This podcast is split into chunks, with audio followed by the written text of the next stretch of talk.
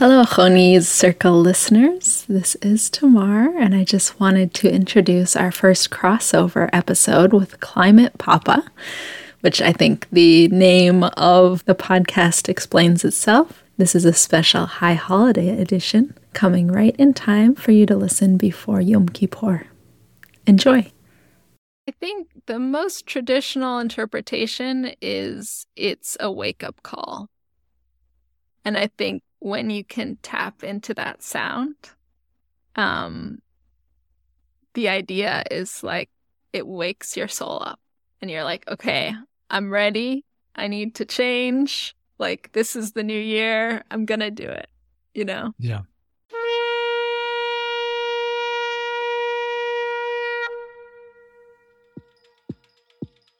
Welcome to Climate Papa. This is a show about climate change, technology, and parenthood.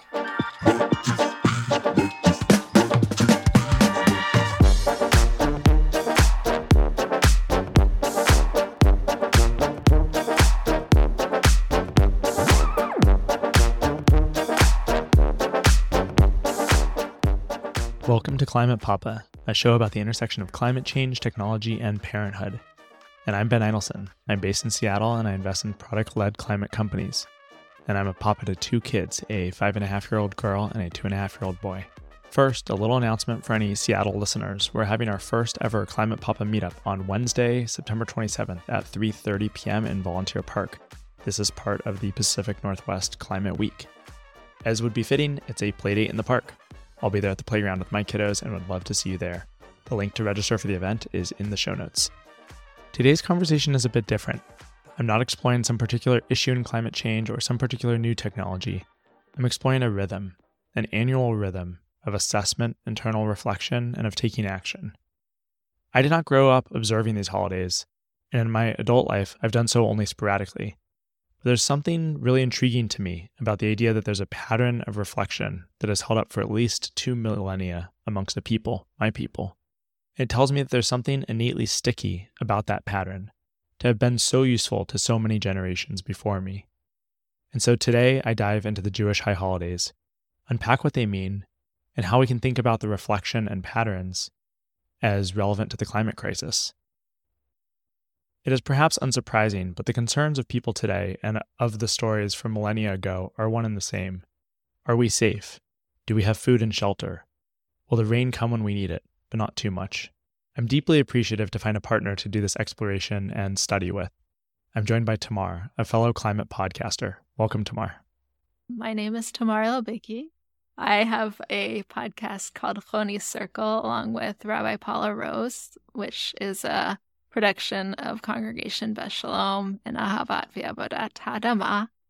And remind me how old one kiddo? One kid, eight years old, yeah. And what is her take on Rosh Hashanah so far? I haven't actually heard too much from Ella about like Rosh Hashanah and the meaning of it. Um, I guess they did like a tashlich at, sh- at school, and they were supposed to say what they were sorry for. Then there's apples and honey. It's yeah, very, lots of apples and honey. Very That's... easy to relate to symbol. Our two and a half year old is like, this is a holiday about apples and honey and the shofar. He likes the shofar. He likes oh, apples oh, yeah. and honey, and that's which, that's the meaning of the holiday. I mean, which is great for most people. Yeah, that's it. That's that's pretty much where it stops. A so, little challah with yeah. honey. Do you guys do challah? Yeah, oh yeah, okay. yeah. Challah with honey. I mean, challah with everything's good. Honey yeah. with everything's good. So like you know, when combined, you can't go wrong. Yeah. I think it would be helpful to give some of the overall context about just like the period of the high holidays and the primary things that people might know about, but also like the, I think particularly like the kind of spiritual underpinnings of them, right? Uh, not the pediatric underpinnings, but the like, sure, what's the, you know, what is the shofar about, but also what are we actually supposed to be doing during this period? Right. So, Tamar, would you give us a little bit of Jewish High Holidays 101 um, so I think the first thing to know about the Jewish high holidays is they are at the start of the year. And the Jewish calendar is a lunar solar calendar, which means that we want to roughly stick to the seasons. Um, so have the Passover in the spring, the high holidays in the fall, but we're strict about the months. And so the start of the year is Rosh Hashanah. That means, yeah, the head of the year. And um, the next holiday in the high holidays is called Yom Kippur, which happens about 10 days after. And then you have Sukkot, which is the holiday where we build booths in our backyard. Um, so those three holidays altogether are what's called the high holidays. The theme of Rosh Hashanah is reviewing the past year seeing what our actions were in the past year and what we'd like to change and correct, and then kind of coming with a clean conscience, coming renewed to the new year.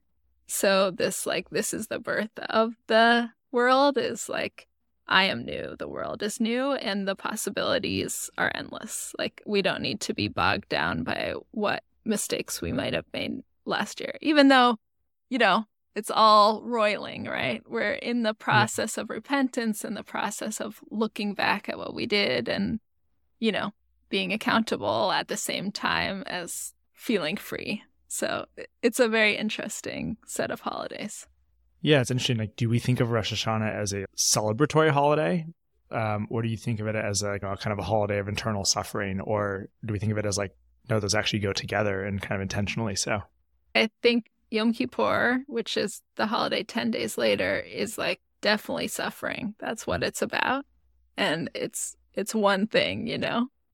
Um, but Rosh Hashanah, I think, has elements of both. And so another traditional element of Rosh Hashanah is having like a huge meal, you know, just a feast. Celebratory. Celebratory, right. And you're getting your family together, and it's like all about love and community. Um, and then we eat the apples and honey and we wish for a sweet new year. Um, and we eat this beautifully braided circular challah. Um, so that's very celebratory. But then if you actually go to synagogue and you actually look at the prayers and see what we're we're praying about, it's it's a mixed bag, which Yom Kippur also. Um, we have some celebration, but a lot of seriousness and a lot of looking backwards and looking at what we did in the past year. So there's like a Hebrew phrase, cheshbon hanefesh, which is an accounting of the soul.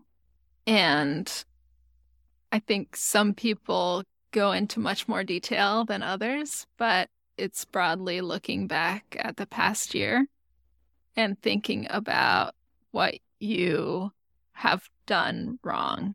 So I feel like yeah, sin is a tricky subject in our modern culture, but it wasn't that tricky, you know, with traditional Judaism. They yeah. were like, like, this is right. These are the sins. Yeah, this yeah. is right. This is wrong. If you did wrong, you sinned, you know? So I think it's very interesting, like bringing this whole system into a modern context where we're not quite as comfortable in like saying we sinned or that person sinned. We see things much more, you know, in a great gradation, right? But in the traditional context, like there, you know, 613 mitzvot or laws, and they tell you exactly what you need to do throughout the day. Um, and so, interestingly, there are different sins. One is sins against God, one is sins against your fellow human being. So, there's also a tradition around this time of going to people that you feel like you didn't treat well and asking them for forgiveness. So there's this idea that, you know, God can forgive you sins against God, but he can't forgive your sins against your fellow human. So you actually need to make those right.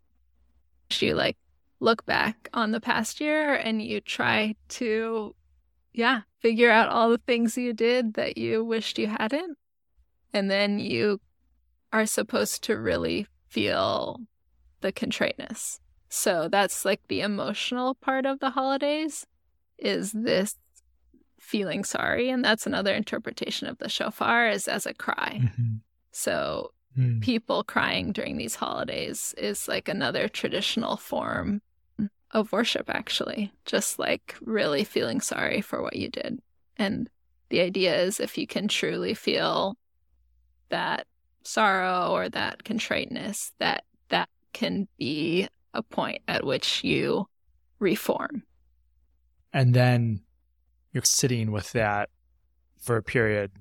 It seems like reflecting on that and then trying to do what like in I guess like between then and your report and like trying to kind of prove that to yourself and where do you go from okay I've reflected back I've I've sat with that I've yeah. maybe cried about yeah. that um yeah. to the present and then to the future yeah so I think it's really a period of time so we talked about like the month leading up to Rosh Hashanah as part of the process and then um the the period from Rosh Hashanah to Yom Kippur is called Aseret Yemei Tshuva, which means like the 10 days of repentance. So it's actually like that whole 10 days you're supposed to be engaging in this mission. And right. I think that's often the time when you like go and apologize to people also is within that period. And then Yom Kippur is really the culmination of that. So you're like building up your practices and emotion until you get to Yom Kippur, and then you're really going deep into it. And the idea is by the end of Yom Kippur, if you've reached that realization, then that's when you come out renewed and ready for the new year. There's like a shofar blast at the end of Yom Kippur. And we might not have mentioned yet, but you're fasting, not eating or drinking anything for 25 hours not even not even a sip of water, right? For right. those 25 hours. So it's really like a physical process as well as a mental and emotional and spiritual one. It feels all all intertwined to really like yeah. cleanse of sorts to to get ready for the year. Right. It, and then you have Sukkot, which is about it's called Zaman Simchatenu, which is the time of our happiness. So it's a holiday that's supposed to be devoted to like just having joy. joy. And I think in the Jewish context, it's like very explicitly noted that joy comes from community and comes from family and friends. So there's a tradition on Sukkot of like having a lot of dinners with friends and family. Just to summarize the timeline, it's you, the month leading up to the beginning of the high holidays, which is Rosh Hashanah. You're kind of building up. You're probably in that moment of, okay, wait, let me look back across the last year. Rosh Hashanah, you're really focused on let me let me sit, identify where I need to uh, make amends both to, to God, to community, to, and, and to individual humans. And then you have, you know, essentially 10 days of working through that to then build up to, to a one day intensive fast and reflection. And then you kind of come out of that into the year. Simultaneously, there's still some celebration around Rosh Hashanah around hey, this is still the start of the year. So kind of layered in, which is which is really interesting. Let's now layer in. I think so much of it has has a layer of, to, in my mind, just talking through that, even like the climate story. What does it bring up for you? So I think for me, one of the most interesting corollaries is there's sin in Judaism, but in the climate movement, there are also some sins. And you know people discuss like oh we don't want to introduce shame into the equation. We want to be more open and welcoming. We don't want to focus on these downsides. But there's kind of an undercurrent of like oh you drive a gas car like how's your house heated? You know like you eat meat what are your dietary habits yep. Exactly. So i think that's that's kind of interesting and like how much of the traditional techniques are useful for modern culture and how many are not. Like there is definitely a sense of like guilt that goes along with Yom Kippur and Rosh Hashanah. Is that useful or not useful? But I think whatever wherever we land, I think this idea of like every single year or maybe more frequently, like coming back to our habits and everyday actions and having that cheshbon hanefesh, like that accounting of the soul, like what am I doing? What can I change? And this belief, like we can change. Um, I think yes. that's really important. And yeah, I mean, there's also the debate of like individual actions. Do they matter? You know, is it actually up to governments or corporations? So I think for me, it's all the answer tends to just be yes. Yes. Uh, it is valuable at some point in the year, I think, to think about my personal setup and decisions. And I think some of those things are, I think of as one time decisions, right? Like what type of car do you, you know, what is your transportation default to? You know, how do you heat your house? Those are these one time infrastructure decisions. But then you have these behavioral ones, right? Like today at lunch, what are you ordering? What are you doing tomorrow at lunch, right? And interestingly, I don't think there's been enough discussion of kind of the of um, religious communities and practice as probably the best in, in terms of successfully changing dietary habits. I saw some data actually recently. I think it was in the Seattle Times about like people would be shocked, but Seattle is actually not a very vegetarian city relative to like other metropolitan areas in the U.S. The main indicator of whether or not a city is is vegetarian is pretty much one to one tied with the size of its Indian population as a percentage, really the percentage of Hindi population that's vegetarian. It's not progressivism. It's not how they vote on climate. It's not p- political leaning. It's actually like tied to religious tradition. And you think about the Jewish kosher laws, and for people that observe them, they observe them. I mean, like they don't eat pork, and maybe they never have, and maybe they never will. So, I, so I think I think that yes, there's this personal behavioral side, but that actually can sometimes be coupled to a larger cultural system where religion might be, or ethnic identity or cultural identity might be one of those systems that actually guides behavioral choices. Uh, yeah, extremely powerful. Like if you want a whole bunch of people like doing the same thing at the same time, like religion like is one of the top ways of doing that. Should we think about this time of year? Are you thinking about climate impact in this kind of cycle and, and season, kind of personal climate impact, um, or not, or not so much? And that's not really like how you're using the reflection. Yeah, I don't think personally I sync up um, like Yom Kippur or Rosh Hashanah with climate stuff, but I I see how it it goes. Yeah. How about you? I wouldn't say that I'm thinking about it in the context of like this is how I've wronged, like this is the personal things I have done that I've wronged.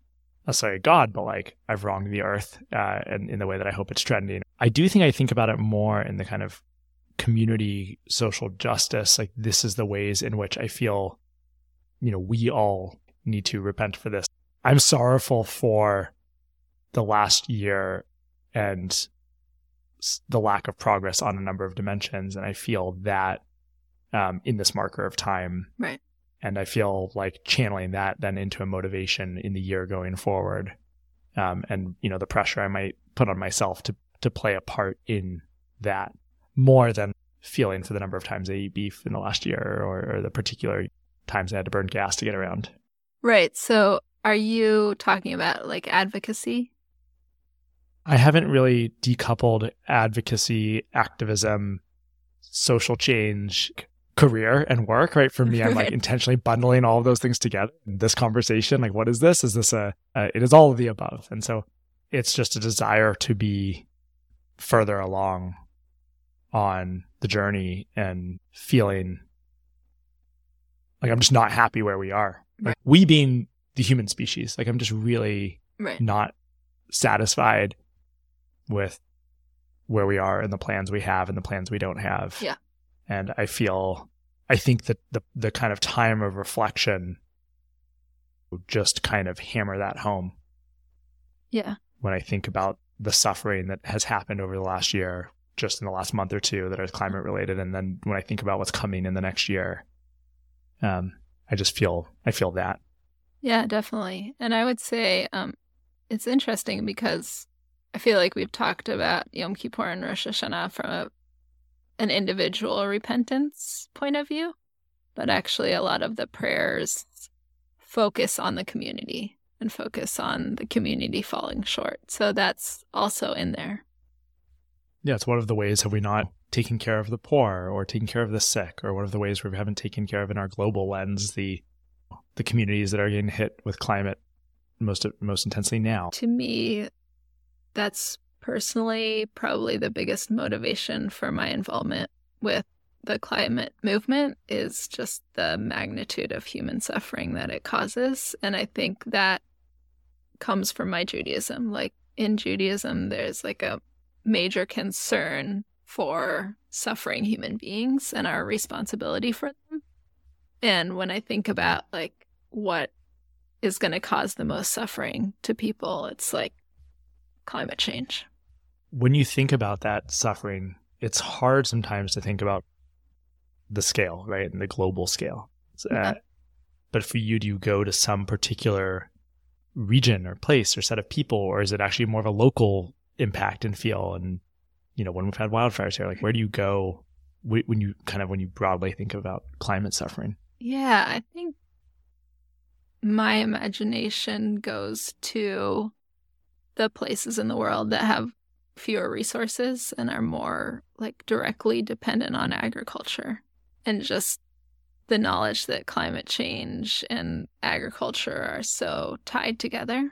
and then it is a snowball rolling down a hill from there, right? Like if you can't farm to eat, migration and wars and everything, even epidemics sometimes like come from that. I'm not sure why that's where my imagination goes. I think just because locally it seems like we have it pretty good. Even if, yeah. yeah and I was just you know, listening to your fire podcast, which I thought was very interesting. And you were talking about like we have children and they can't play outside. And um, when your wife was pregnant, like making sure all the windows were closed. And, you know, that's not fun. But then you think about people who like are starving and have to like migrate yeah. and are met with countries that are inhospitable to them when they need to move and everything like that. Yeah. Yeah, it's interesting. I almost feel like when you look at the, the stories in the old texts and the and the prayers, they they almost speak they speak from a global lens, right? Because it's this all knowing, you know, divine source and you're thinking very globally. But you think about it, there was no global lens with which to speak from. When you know when these things were written and analyzed, and the Talmud is this debate of all these people, but it's like a few people in mostly one place or in a you know a, a diaspora in a small set of communities. What's so fascinating about climate change? It, it feels like one of the first crises we actually kind of have a global lens on. Maybe the pandemic being a more acute other example where you're like actually seeing these impacts ripple across into these communities. On one hand, it's fairly unnatural, right, for us to understand starvation happening on the other side of the world. On the other hand, what a powerful tool with which to execute the ideal internal ideal of of that which is like truly kind of a human centered. Everyone everywhere should have food security. Everyone everywhere should have water security. You know without that like what are we doing as a as a wealthy species that's invented all these amazing things and has all of this privilege? But like there are people who don't have clean water hundreds of millions of people that don't have clean water and that and then are we going to go backwards or forwards on that trajectory with climate? And it's quite um yeah right. quite a moment. Yeah and i think you're right like judaism and our texts are very like focused on the direct experience and they're not actually that global but i think even in you know the first 5 books there's starting to creep in this like more universal idea of ethics. There's this um section of the torah i love where it's like don't uh, oppress the widow and the orphan um, because if you do, I will kill you, and your wife will be a widow, and your kid will be an orphan. Which, like, you know, it's a little grim.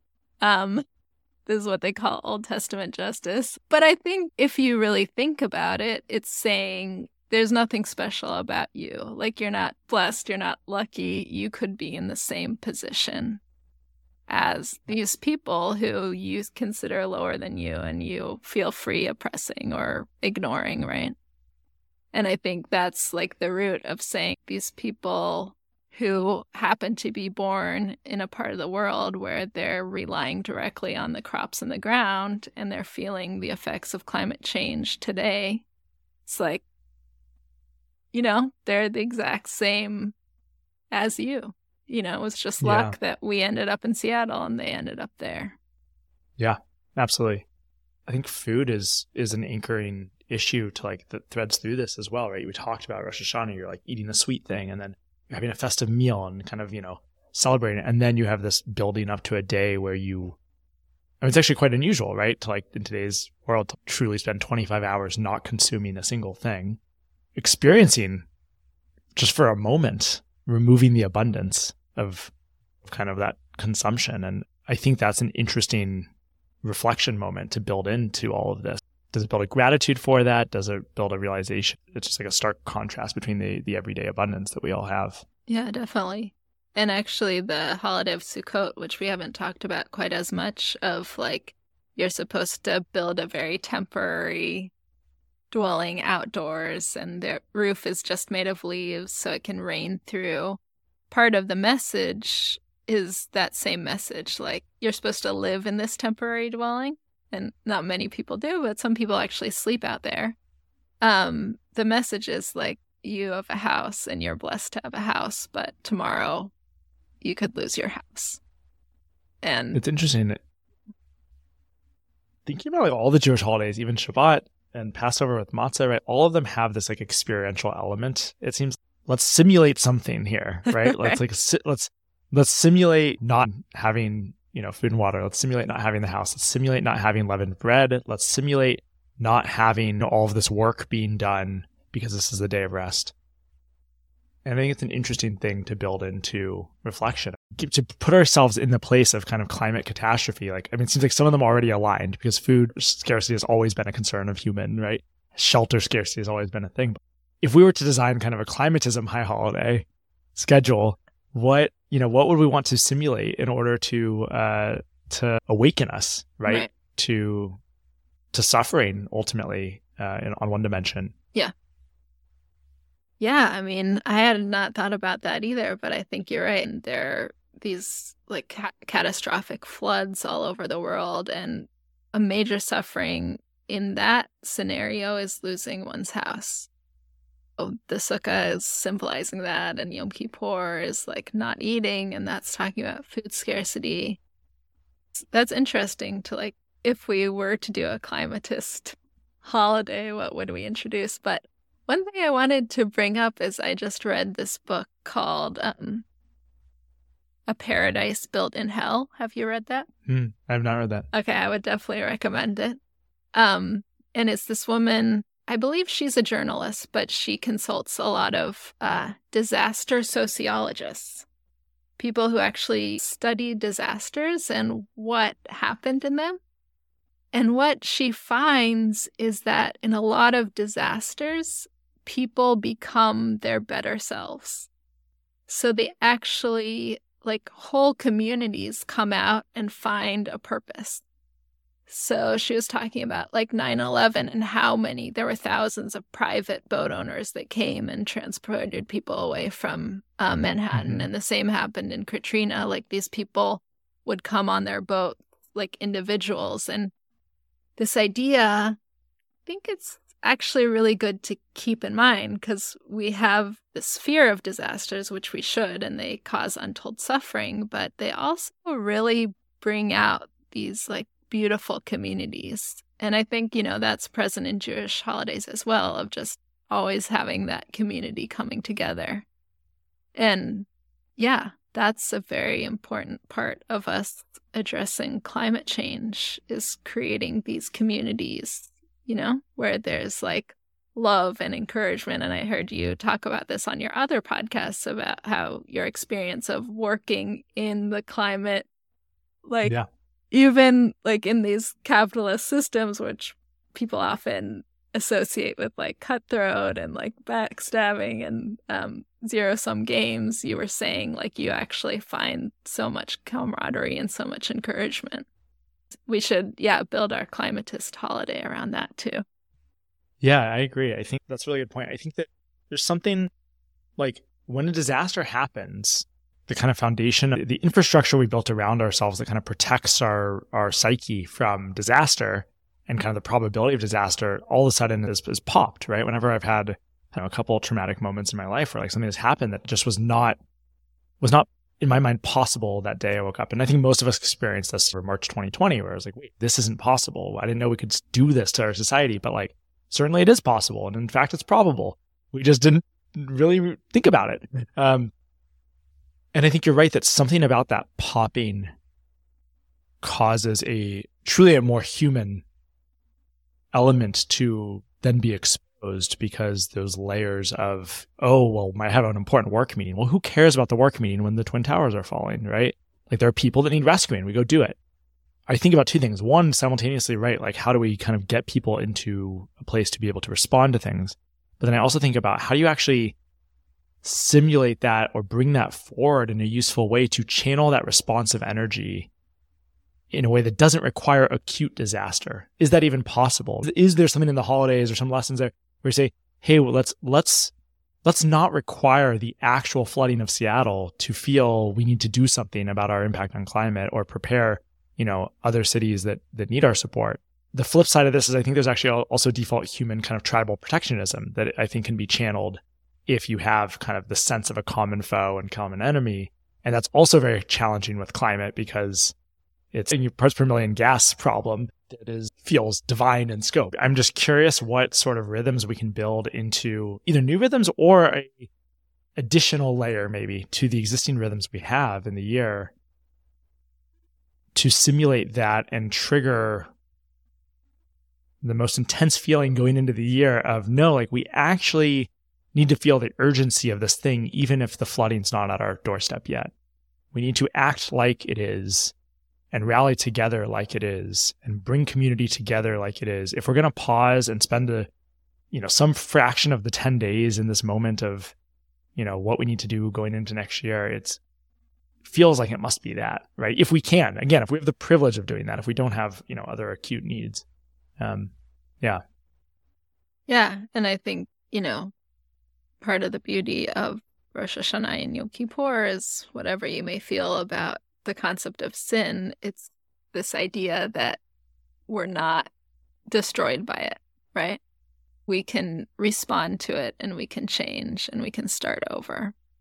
So I think having that be part of our like year in our thought cycle, whatever cycle we go on, is like when we hear about a devastating flood or like a humongous wildfire, it can kind of knock us down. And I think there's a danger when we face the disasters like too fully, just being like, we're done. you know, yeah. and just like yeah, yeah, I can't I can't do anything. This is horrible. It'll just get worse. Like I'm just like knocked over by it, right? And is there a cycle like for our mind that we can go through where we face the disasters head on and, you know, face the truth and get that motivation of fear, but like not too much fear that we're knocked down. And then we can say, actually, we can do something about it. And that like renews our vigor for the fight.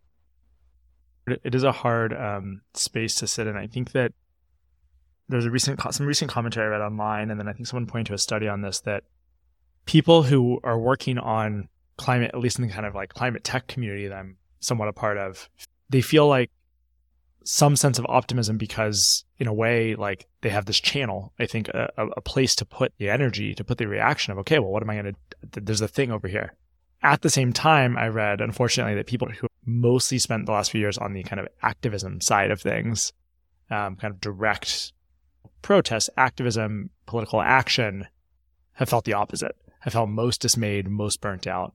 And I think that's really concerning, even though the tool set I tend to use is the climate tech tool set in terms of the tool I'm using as action. I think the activism and political activism is foundational, fundamental, and and needs recurring energy that isn't just burning people out. And I think that layering in existing communities, existing religious practice, like to support those, to prop those up, to show up is perhaps one tool we have to say we've as a people, as a human species, as a Jewish people, as a engaged people, like we've done hard things before.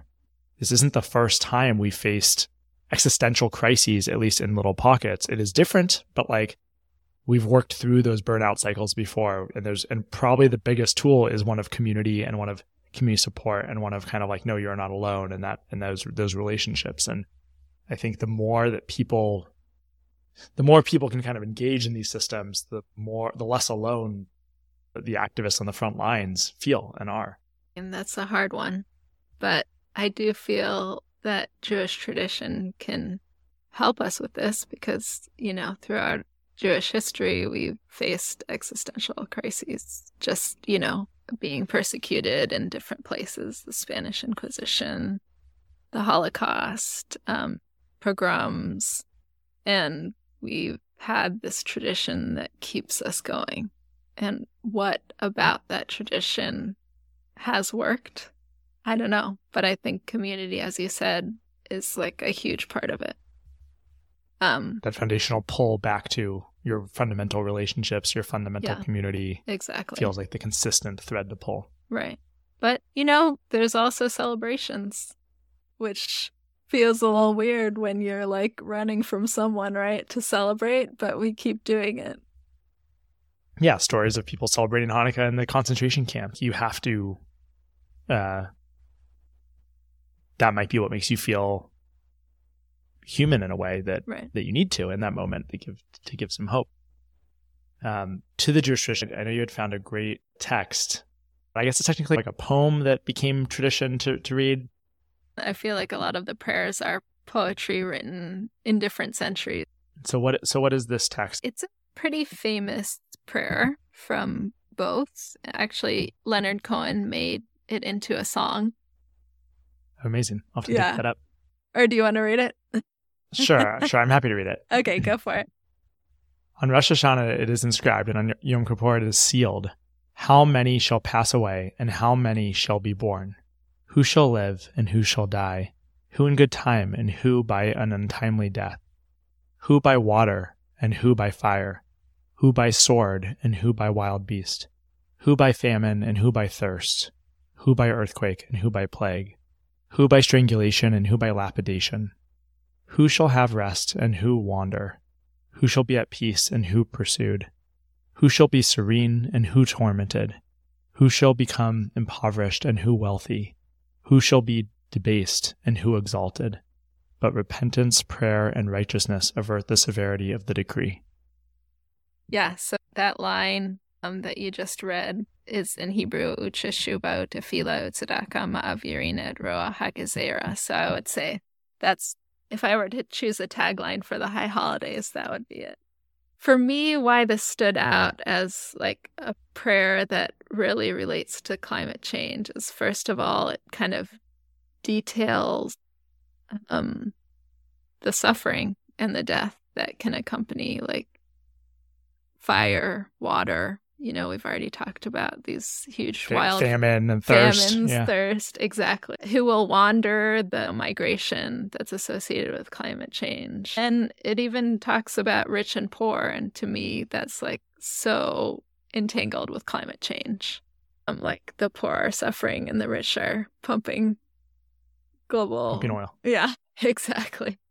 But then the last line of repentance, prayer, and charity avert the the evil decree or what was the translation that you had? This, this is the severity the, the severity. Like that's even better because i feel like you know for you in the field of climate aversion technology it's like that's exactly what we're trying to do. Yeah.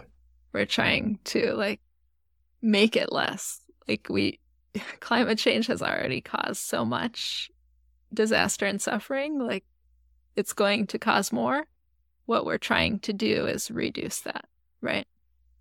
Yeah. This is like an overly nerdy interpretation, but I, am trying to relate this to like how things map in my head. There's this idea that in Rosh Hashanah, it's written down in the book of, of life, like how the year is going to unfold. And then Yom Kippur, 10 days later, it's sealed, right? Then that's actually happening. And then I guess the statement is repentance, prayer, and righteousness done in those 10 days and in reflection, the work you do now can alter the severity of you know what gets sealed, right?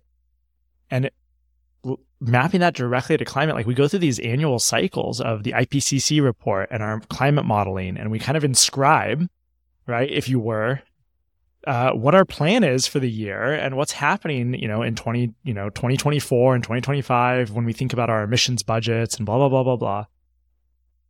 But that's different than what actually happens and there's time delays and there's periods and there's massive error bars on these things and there's this room to like that is all a human driven decision it is not the laws of physics that says we must pump this much oil and we must burn this much it is the systems in which we operate and the decisions which, with which we all have. And some of those are, again, you know, a government deciding something, a company deciding something, myself in my own home deciding something.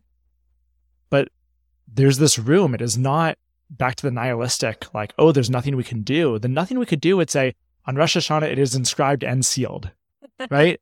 and that's not what it says. Like, the whole point is there's this room to change the trajectory that we're on in our life, in our systems, in our society, in our community, and in our climate. And that room to me makes all the difference of of hope because that's where there's that's where there's that's where we can do something.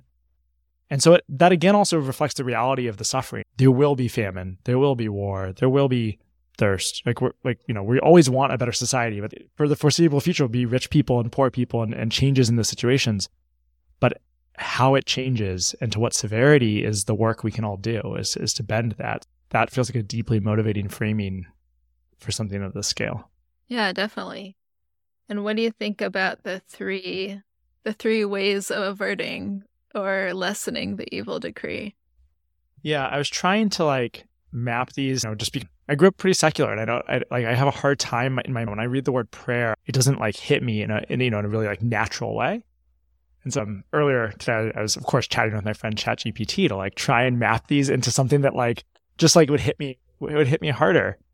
And and what me and uh, the GPT agreed on was that like a secular kind of mapping for me was like repentance is the kind of looking at personal responsibility and growth.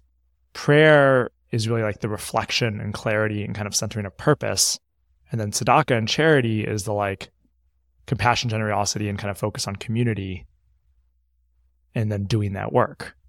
And that, yeah, that hits pretty well in terms of, you know, repentance is back to like, let's do the IPCC assessment. Let's go and assess the situation with pretty honest eye. This is the situation. This is what we understand. This is, you know, the best minds in the world trying to make sense of it. But then I actually think that's, that tends to be where the kind of science tends to stop and we get a little stuck. But like the prayer then is the, the tefillah is to sit in that and work through our range of motion and like what could we do it's not actually doing anything yet but it's like it's the it's the kind of sticky what could we do? What can we do? What do we need to go do? What do we need to invest in? Like what, what are all the paths here? And then to me the i guess the tzedakah is the like let's go do some things. Definitely. Yeah i think repentance is all about um taking that accounting as you said and seeing how we can change. To me prayer you know, I really liked how you said that it's about creativity. It's like a very yeah. inter- it's all about the mind, right? Um, but then I think these three things are not just about individuals at this point, but whole societies, whole groups, right? So how can we as a group get that creativity? But how can we as a group like get those other emotions or states of consciousness or like mind processes that we need. So, like the motivation, right? The acknowledgement that we're all in a community together, the hope when we need hope, the like compassion when we need compassion. And then, yeah, tzedakah is traditionally charity, but you said righteousness. Another word that it can be translated into is justice. Um, and again, it's like seeing all the human beings on earth and how are they all being affected and feeling that responsibility and then going out and acting on that. Yeah, I'm hoping in that word, it's that transition from the the feeling to the doing right. in that, right? Like that's, that's where right. the actual act that's where the action can take place. That's it's kind right. of you, you've you've moved from analysis and reflection, you know, which are super necessary. It's like I think of it as like you're measuring and pointing, but then now you're actually like going right in that. Like, what is it to have a nice a bunch of nice feelings about how the world should be better and feel social justicey, but then you don't actually do a single thing, right? it's nice you had the thoughts and the it's it's, th- it's literally the thoughts and prayers. It's literally the thoughts and prayers, right? That's like right. just to tie it back to I don't know. I mean, you want to piss off some uh, progressive Seattle parents? Let's talk about thoughts and prayers. Like and climate and gun violence and many of her world's ills. Not a single one stops at thoughts and prayers. And if you return to our religious text here, the, of the Judeo Christian religion, it, it doesn't stop at thoughts and par- prayers. It goes, you know, you got to go to tzedakah, you got to do the work. Yeah, that's right. And in some cases, that means, in my mind, you know, stop selling the guns. It means yeah. st- you know, we need to transition off of fossil fuels. We need to work on inequality. It doesn't stop just for feeling bad. Right, right. What's the action? But I think, you know, you could just say giving charity will avert the evil decree or lessen the evil decree. But Hmm. I think it's important to have that intellectual side ever present and have that emotional side ever present and like keep rolling. Yeah. Keep thinking about it, keep feeling and doing and like rolling through all three, you know. And all three are very important. Absolutely. They go they go together. Like it is a I need to understand the problem. I need to sit with all the ways I can work on it and then I need to go do the work and I need to keep iterating Right. through that. I guess in our internal selves this is set up as an annual tradition. But corporations have their quarterly rhythms of goal setting, analysis and you know, in the climate cycles we have various methods of doing this, but I think um I think another thing you're hitting on is the there's kind of like scientific analytical element of accounting, but then there's also putting yourself in the emotional space to understand the impact of those things. Yeah, I mean, I think like intellectual and emotional are always tied up, right? But um the way I was thinking of it is repentance is the more intellectual and the prayer is the more more emotional. Um but yeah, you talked you talked earlier about burnout. Like that's an emotional state that could really put an end to a lot of the action. Like being able to actually be aware of the emotional things that are happening and how they affect what is being done or what isn't being done is so important. The motivation or demotivation. I think the community aspect of things also has an emotional side, right? Like, what are the emotions we're creating within our community? Do people feel included and loved and encouraged within the community? Are we creating like that feeling when people encounter climate change work? Um, and I thought it was beautiful the way you described like what you've experienced of your community and how that's really helped you and encouraged you. Like, can we create that feeling in other, you know, in the activist community as well? Um, in the individual responsibility community, you know? Yeah. And another layer to this I'm just thinking about is this is really talking about this like default annual rhythm, right? Tied to the high holidays. But one one really big challenge with most things in climate, particularly if you think, you know, abating emissions, is the positive impacts of that. It's well, first of all, the extent to which you feel positive impacts is kind of a never. It's like less negative impacts but even the extent to which you kind of can feel measure the less negative impact it's certainly not an annual cycle for most of these things that's hard i think. I think there's a reason this is set to this annual rhythm of hey this is what's going to happen this it's seasonal as you said. Like what is a year? Well it's the you know in the human sense it's like these four seasons have passed and we've looped back around and the sun's back in the same position as it was. And so we're kind of naturally tying this to this rhythm while the climate system and the way we've been changed kind of happens closer to a you know on a decadal r- rhythm. And and so that's the way I think about it a little bit. I think about like my, you know, my responsibility over the next decade and the impact I could make over a decade because the impacts are kind of felt, you know, in the decade or two after that for most of the things I'm thinking about. And that also is a hard motivation to pull from given our desire to see things happen a little bit more on a human timescale. Yeah, definitely. Um, one thing that that made me think of is I've started subscribing to a newsletter, email newsletter called Future Crunch. Ah. So it's actually a good news newsletter. They don't just tell individual stories, they will often tell like stories of whole countries or of whole ecosystems. And they will tell stories of like I think it's a city in Spain. They decided to pave over the highway. So the highways would be tunnels instead of above ground. Um, Huh. And what had previously happened is the highways were close to rivers and all the runoff would run into the river. And so instead, they like made their highway a tunnel and put a park on top. And so the rivers had a chance to recover. And this is like a decadal story. This happened, I think, in the early aughts. And they're like, okay, now we're looking, coming back to the story in 2023, like 15, 20 years later, and like, look at all these species that are here that weren't here before. Look at the clarity of the water. Look at how many of the citizens are every single day out in these parks. And I think you're right. Like, it's so hard to engage with work that will only have payoff in 10, 20 years. But maybe part of it is reading other people's stories, right? Reading other people who have engaged in these decadal quests and have actually achieved beautiful things. That that can't help but remind me of I think one of the teachings that your podcast is connected to, right? Honi was this miracle worker in the times of the Talmud, and he was famous for drawing a circle in the sand because there was a, a drought. It hadn't rained, and people were going hungry. And I think that's another way that the Talmud really reflects back on our modern times.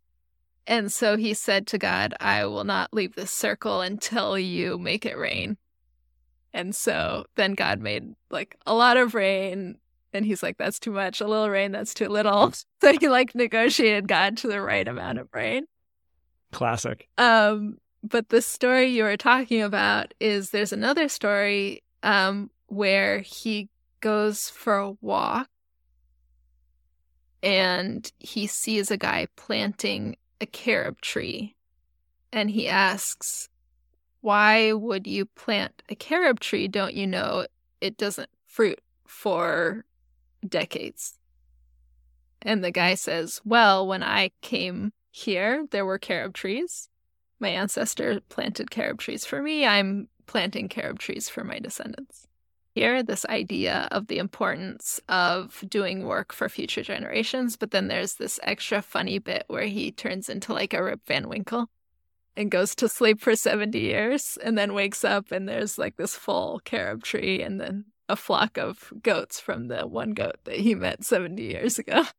So with the Talmud, it's always like, you know, deep and inspirational stories side by side with like silly stuff. Quirkiness. Exactly. There's something powerful about that first story there too, that kind of challenging God to make it rain. I think, um, I mean, to me, it's like it's the ultimate activist story. I guess that's how I interpret it. But forget coming up against you know the human political system or the fossil fuel companies. Like, I am gonna look in the sky and challenge God to like keep this drought going because we need water, we need food. Not only that, but I'm gonna like then negotiate the right route. um, there's something there, right? There's something interesting about being inspired by this activist story and um and the idea that like we can't put up with this level of suffering. That's right. Well, thank you for for the work you're doing and continuing to do to to bring more people along on your journey. And thanks for this conversation. It was really, um, I'm really grateful just personally that we were able to, to reflect on all of the holidays in this context because, um, yeah, I felt a little bit hungry for that and didn't quite get that in the in the kids service we were able to make it to. yeah, thank you. I really appreciate all the new insights you've given me into like things I've thought about for, you know, 35 years. It's just that's part of the cool part of the Torah is like something new pops up every time you look at it. yeah, we, we will keep filling books with debate about the same thing. That's that's the. Uh, I mean, I think that's something in here of just like, yes, we're concerned with new things. I'm concerned with heat pumps and furnaces and these things, but like the fundamental concerns are the same fundamental concerns we've had for thousands of years. What are we actually concerned with? We're concerned with safety and food and water and shelter and future generations.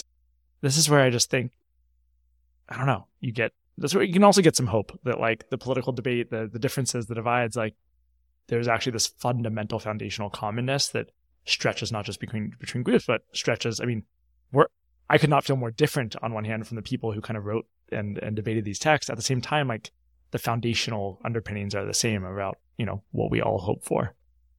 Right, exactly. And I would say not only are, you know, a lot of the physical realities the same despite our technology, but um, the emotional reactions to Yes. those realities are the same. And how do we process those? How do we process our fears, our hopes?